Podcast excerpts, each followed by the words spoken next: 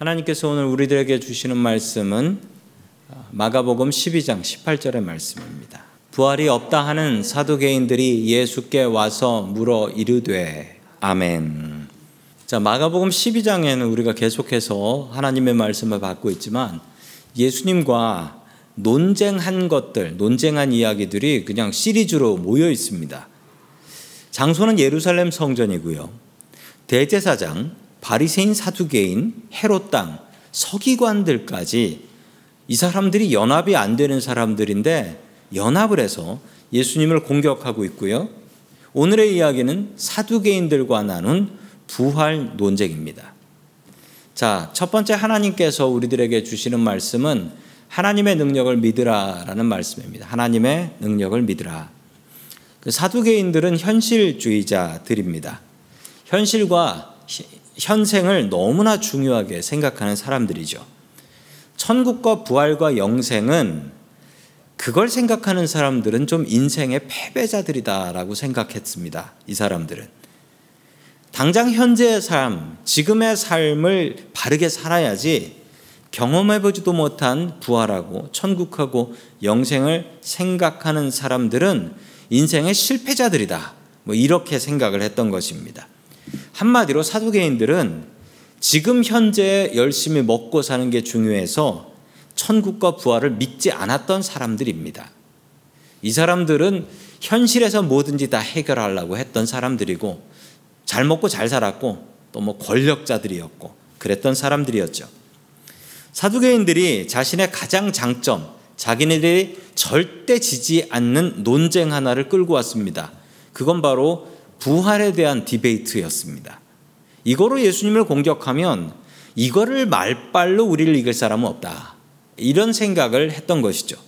사두개인들은 부활에 관해서 천국에 관해서는 한 번도 접은 적이 없고 이 사람들의 논리는 완벽하여 그 누구도 반박할 수 없었던 것이죠. 예수님께서는 그들에게 무엇이라 말씀하실까요?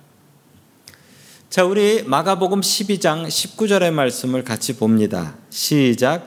선생님이여 모세가 우리에게 써 주기를 어떤 사람의 형이 자식이 없어 아내를 두고 죽으면 그 동생이 그 아내를 취하여 형을 위하여 상속자를 세울지니라 하였나이다. 아멘. 자, 이게 예전에 뭐 우리 한국에서도 국사 시간에 배웠는데 형사 취수라는 제도입니다. 뭐냐면 형이 죽으면 그 가족을 누가 돌보겠냐라는 거예요. 당시에 뭐 사회복지 제도라는 게 없지 않습니까? 뭐 연금이 있습니까? 뭐가 있습니까? 형이 죽고 나면 형네 가족이 다 죽는 거예요. 그래서 형이 죽고 나면 그 가족, 특히 형수는 형수는 동생이 책임진다라는 거예요. 형이 죽고 나면 동생이 어, 형수를 형의 아내를 데리고 와서 살면서 먹여 살려야 한다. 이거 책임인 겁니다. 이걸 형사 취수라는 제도였습니다. 한국에서도 있었습니다. 한국에서 있었던 것뿐만 아니라 이 고대 사회에서는 이런 제도가 공통적으로 있었습니다. 이런 엉뚱한 상상을 하는 거예요. 일곱 형제가 있어요. 일곱 일곱 형제가 있는데 그 중에 결혼한 첫째 형이 죽었어요. 어, 그러면 당연히 둘째가 형수님을 모시고 살아야죠. 근데 둘째가 또 죽었네. 둘째가 죽으면 셋째가 어, 형수를 뭐 바톤 타치도 아니고 그래가지고 일곱 명까지 갔다는 거 아닙니까? 일곱째까지. 자, 그러고 나서 천국에 가게 되면 이 아내는 누구의 아내냐? 생각해 보면 아이고 그래도 첫째 형님의 아내였으니까 형님 형님의 아내입니다라고 해야 될 것인지 뭐 집이나 차도 제일 중요한 게 마지막 주인이잖아요. 마지막 주인이 뭐 주인이니까 어, 마지막 주인은 일곱 번째 막내 아내인지 말도 안 되는 얘기라는 거예요. 그러므로 결론 천국과 부활과 영생은 없다. 이 얘기를 사두개인이 하는 겁니다.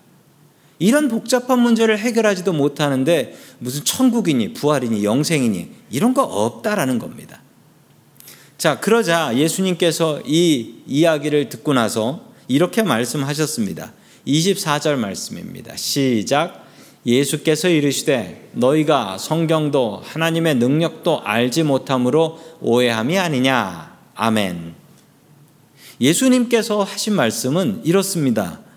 말이 안 되는 질문이라는 거예요. 이건 너희들 오해해서 한 거지, 너희들이 몰라서 하는 얘기다. 무엇을 몰라서? 성경도 모르고 하나님의 능력도 모르고 참 부끄러운 일이라는 겁니다. 궁금할 수는 있습니다. 뭐 이런 얘기 궁금할 수 있지요. 예를 들어서 뭐 많이들 하시는 질문이 이순신 장군이 예수 안 믿었는데 그럼 지옥 갔습니까? 뭐 이런 질문 할 수 있습니다. 궁금할 수 있습니다. 그런데 이런 말장난으로 천국과 부활과 영생을 부정할 수는 없다라는 거예요. 하나님께서는 다 계획이 있으시다. 이걸 아셔야 됩니다. 하나님께서는 이 정도 문제 해결 못 하실 분이 아니시다라는 거예요. 하나님께서 천국이 있다. 부활이 있다. 영생이 있다고 하면 하나님께서 그깟 계획이 없겠습니까? 이깟 문제 해결할 방법이 없으시겠습니까? 우리는 종종 사두개인 같은 믿음을 갖고 삽니다. 이 믿음 같지도 않은 믿음인데요. 스스로 좌절하고 스스로 하나님의 능력을 무시할 때가 있습니다. 그냥 좌절해가지고 힘 빠져가지고 이건 뭐 하나님도 못하신다 이러고 있다는 거예요. 기도하면서도 마음속으로 드는 생각이 스스로 확신하는 것이 이건 기도해도 안 된다라는 확신을 내가 갖고 기도해요. 아니 나도 안 믿는 걸 하나님께서 왜 응답하시겠습니까? 나도 안 믿는데 이건 하나님께서 해결 못 하신다라는 엉뚱한 확신을 갖고 살아가시는 분들이 참 많이 있습니다. 사두개인들은 하나님을 믿는다라고 했지만 그들의 종교는 유대교였지만 사두개인들은 하나님 제대로 믿은 사람들이 아니었습니다. 예수님께서는 이런 사두개인들을 칭찬하신 적이 없어요.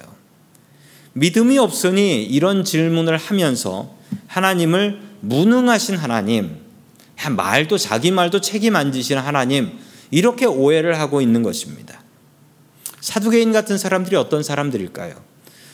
스스로 열심히 살면서 교회 열심히 안 나오고 스스로 열심히 살면서 세상에서 열심히 살면 성공할 수 있다라고 생각하는 교만한 사람들입니다.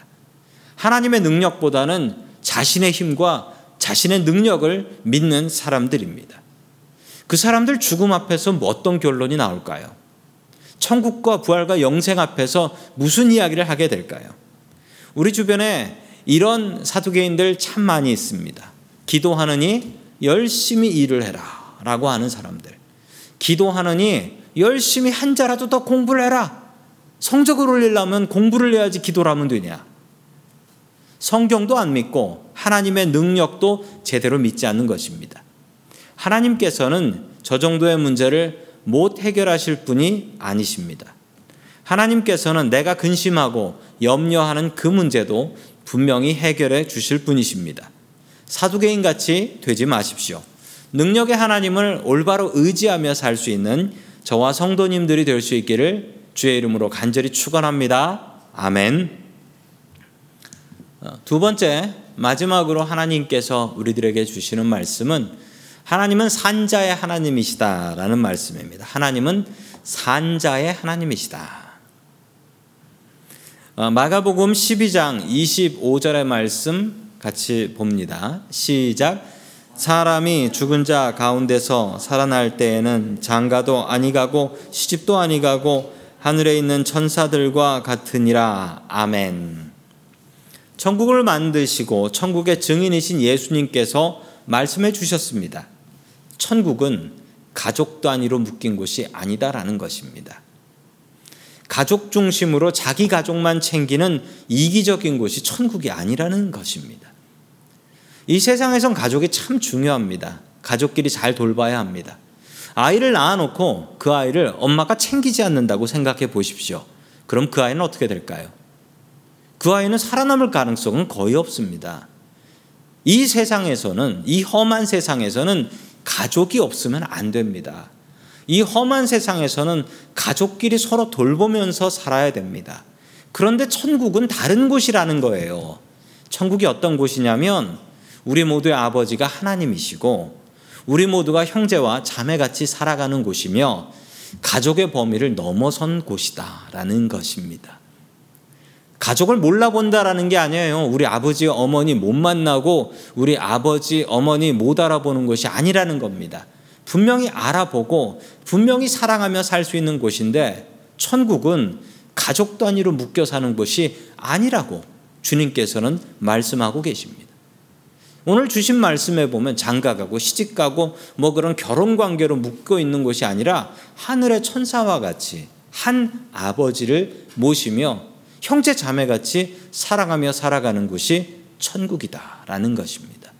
아니 그게 천국이어야지 천국에 가서도 그냥 이기적으로 내 것 챙기고 우리 가족만 챙기고 이런 곳이 천국이라고 할 수 있겠습니까?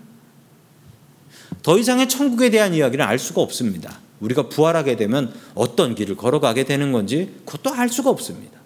그런데 중요한 사실 하나는 기대하시라는 말입니다. 하나님께서 천국을 준비하셨다라고 한다면 그것을 기대하셔야지 뭐 사두개인 같이 엉뚱한 질문하면서 그러므로 천국은 없다. 뭐 이런 소리 하지 마시라는 거예요. 여러 가지 궁금한 이야기를 우리가 상상할 수 있습니다. 천국 가면 내 등에 날개가 나오는 걸까? 궁금하십시오. 그런데 답은 없습니다. 그건 천국 가셔서 확인하셔야 될 이야기입니다. 결론적으로 말씀드리자면 천국은 우리가 기대하는 것 이상이다라는 것이죠. 더 이상 알 수는 없습니다. 알려고 들지 마십시오. 알려고 들면 이상한 얘기하는 사람들만 있습니다. 뭐 이상한 책 쓴 사람, 내가 가본 천국 그러면서 뭐 가보지도 않아놓고 가짜로 책 쓴 사람 흔해 정말 많아요. 그런 얘기 믿지 마시고 그냥 기대하시면 됩니다. 그러면서 주님께서 27절에 아주 대단한 말씀을 하셨습니다. 27절입니다. 시작. 하나님은 죽은 하나님이 아니요 산자의 하나님이시라 너희가 크게 오해하였도다 하시니라 아멘. 하나님의 이름 중에 이런 이름이 있습니다. 아주 흔한 이름이고 아니 본인이 스스로 이렇게 말씀하셨어요. 나는 아브라함의 하나님이요 나는 이삭의 하나님이요 나는 야곱의 하나님이다라고 누가 얘기하신 거냐면 감히 하나님께 이런 이름을 들이댈 수도 없는데 하나님께서 직접 이야기하신 거예요. 자, 이 얘기를 다른 이야기로 하자면 예, 누구누구 엄마라면 제가 제가 저는 누구누구 엄마입니다. 자기 이름 얘기 안 하고 그런 거랑 똑같은 거예요. 그런 거랑. 하나님께서 스스로 내 이름은 아브라함의 하나님, 이삭의 하나님, 야곱의 하나님이다. 라고 자랑하셨습니다. 이 세 사람의 이름을. 자, 이 이름은 아주 흔한 이름인데 이 이름은 지난 이름입니다. 역사적인 이름이에요. 왜냐하면 아브라함, 이삭, 야곱 4천년 전에 다 죽은 사람들이거든요. 예수님 때로 이야기하면 2천년쯤 전에 죽은 사람들의 이야기입니다. 이스라엘 사람들 유대인들은 저 이름을 되게 귀하게 생각했습니다. 왜냐하면 우리 하나님은 우리 조상의 하나님이라서 아브라함, 이삭, 야곱의 하나님이다. 그런데 예수님께서는 이 이야기를 충격적으로 해석을 하십니다. 이건 사람의 머리에서 나올 수 없는 이야기입니다. 이건 하나님이신 예수님이시기 때문에 하실 수 있는 대답인데요. 아브라함, 이삭, 야곱 자랑스러운 유대인이고 죽은 지 2000년 된 사람들이지만 그것은 우리가 능력이 없어서 못 만나는 사람들이다. 라는 얘기예요. 우리는 죽은 사람들을 만날 수 없습니다. 그럼 하나님은 어떨까요? 하나님도 죽은 사람 못 만날까요? 하나님의 입장에서 죽은 사람들은 무엇일까요? 하나님 입장에선 죽은 사람들은 이 땅에서 살던 사람들이 천국으로 온 사람들입니다. 이 땅에서 살다가 지옥에 간 사람들. 다 하나님 품에 있는 거예요. 이 땅도 하나님 품, 천국도 지옥도 다 하나님 품입니다. 하나님 입장에서는 죽은 사람의 의미가 없습니다. 우리가 죽은 사람을 보면서 사람이 돌아가시면 슬퍼하는 이유가 뭡니까? 이제 가면 언제 오나? 언제 만나나? 이게 끝이구나. 그래서 슬픈 거지요. 하나님 입장에서는 어떨까요? 하나님 입장에서는 못 만날 사람들이 아닌데요. 오히려 하나님 품에 안겨 계시죠. 하나님은 죽은 사람의 하나님이 아니라는 것입니다. 하나님 앞에 죽은 사람은 아무 의미가 없어요. 모두 다 살아있는 사람입니다. 여기서 여기로 옮긴 사람들일 뿐이라는 것이죠. 사두개인들은 자신의 입각한 믿음이었습니다. 자기가 이해할 수 없는 것은 부정하고 내가 이해할 수 있는 것, 내가 경험한 것만 나는 믿는다. 세상에 이런 사람들이 꽤 많이 있습니다. 하나님 있으면 나한테 보여줘. 그럼 내가 믿을게. 아니, 하나님께서 숨어 계신데 안 보여주시는데 그걸 어떻게 보여줘요? 보고 믿는다고 하면 그건 안 믿겠다는 겁니다. 부활이나 천국이나 영생? 뭐 믿을 수가 없죠. 이거 어떻게 내가 경험해보고 믿어요? 믿어야지 갈 수 있는 게 천국인데. 내 머리만큼 믿는 사람 되지 마십시오. 그러면 내 믿음이 뭐가 되겠습니까? 내 믿음은 그냥 내 머리고 내가 경험한 것만 믿는 거예요. 내 머리를 넘어서는 믿음을 가지십시오. 이해가 안 되는 것은 믿음의 대상입니다. 분명히 믿을 만한 분의 이야기라고 한다면 하나님, 예수님, 성령님의 말씀이라면 내 머리가 이해가 안 되면 그때는 믿으면 되는 거예요. 믿을 만한 선생님이 가르쳐 주는 걸 내가 이해를 못 하겠어요. 나 이해 못 하겠으니까 못 믿어. 이러셔야 됩니까? 이해 못 하면 외우면 되지. 그냥 외우면 되는 거예요. 믿고 외워버리면 내 거가 되는 거예요. 사두개인 같은 교만한 믿음 갖고 살지 마십시오. 큰 믿음으로 천국과 영생과 부활을 바라보는 저와 성도님들 될 수 있기를 주의 이름으로 간절히 축원합니다. 아멘. 다 함께 기도하겠습니다. 우리를 위해서 천국을 만드시고 부활의 증거를 보여주신 고마우신 하나님 아버지. 우리들의 믿음이 사두개인의 믿음과 같이 부족합니다. 내 머리로 믿으려고 하고 내 경험을 믿으려고 합니다. 주님 불쌍히 여겨 주시옵소서. 천국과 부활과 영생을 믿게 하여 주시옵소서. 우리들의 소망이 되게 하여 주시옵소서. 주님을 믿는 믿음으로 이 모든 것을 믿게 하여 주시옵소서. 하나님께서는 죽은 자들의 하나님이 아니시고 산 자들의 하나님이신 것을 믿습니다.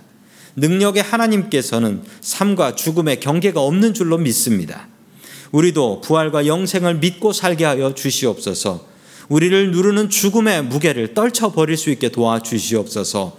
부활과 소망이 되시는 예수 그리스도의 이름으로 기도드립니다. 아멘.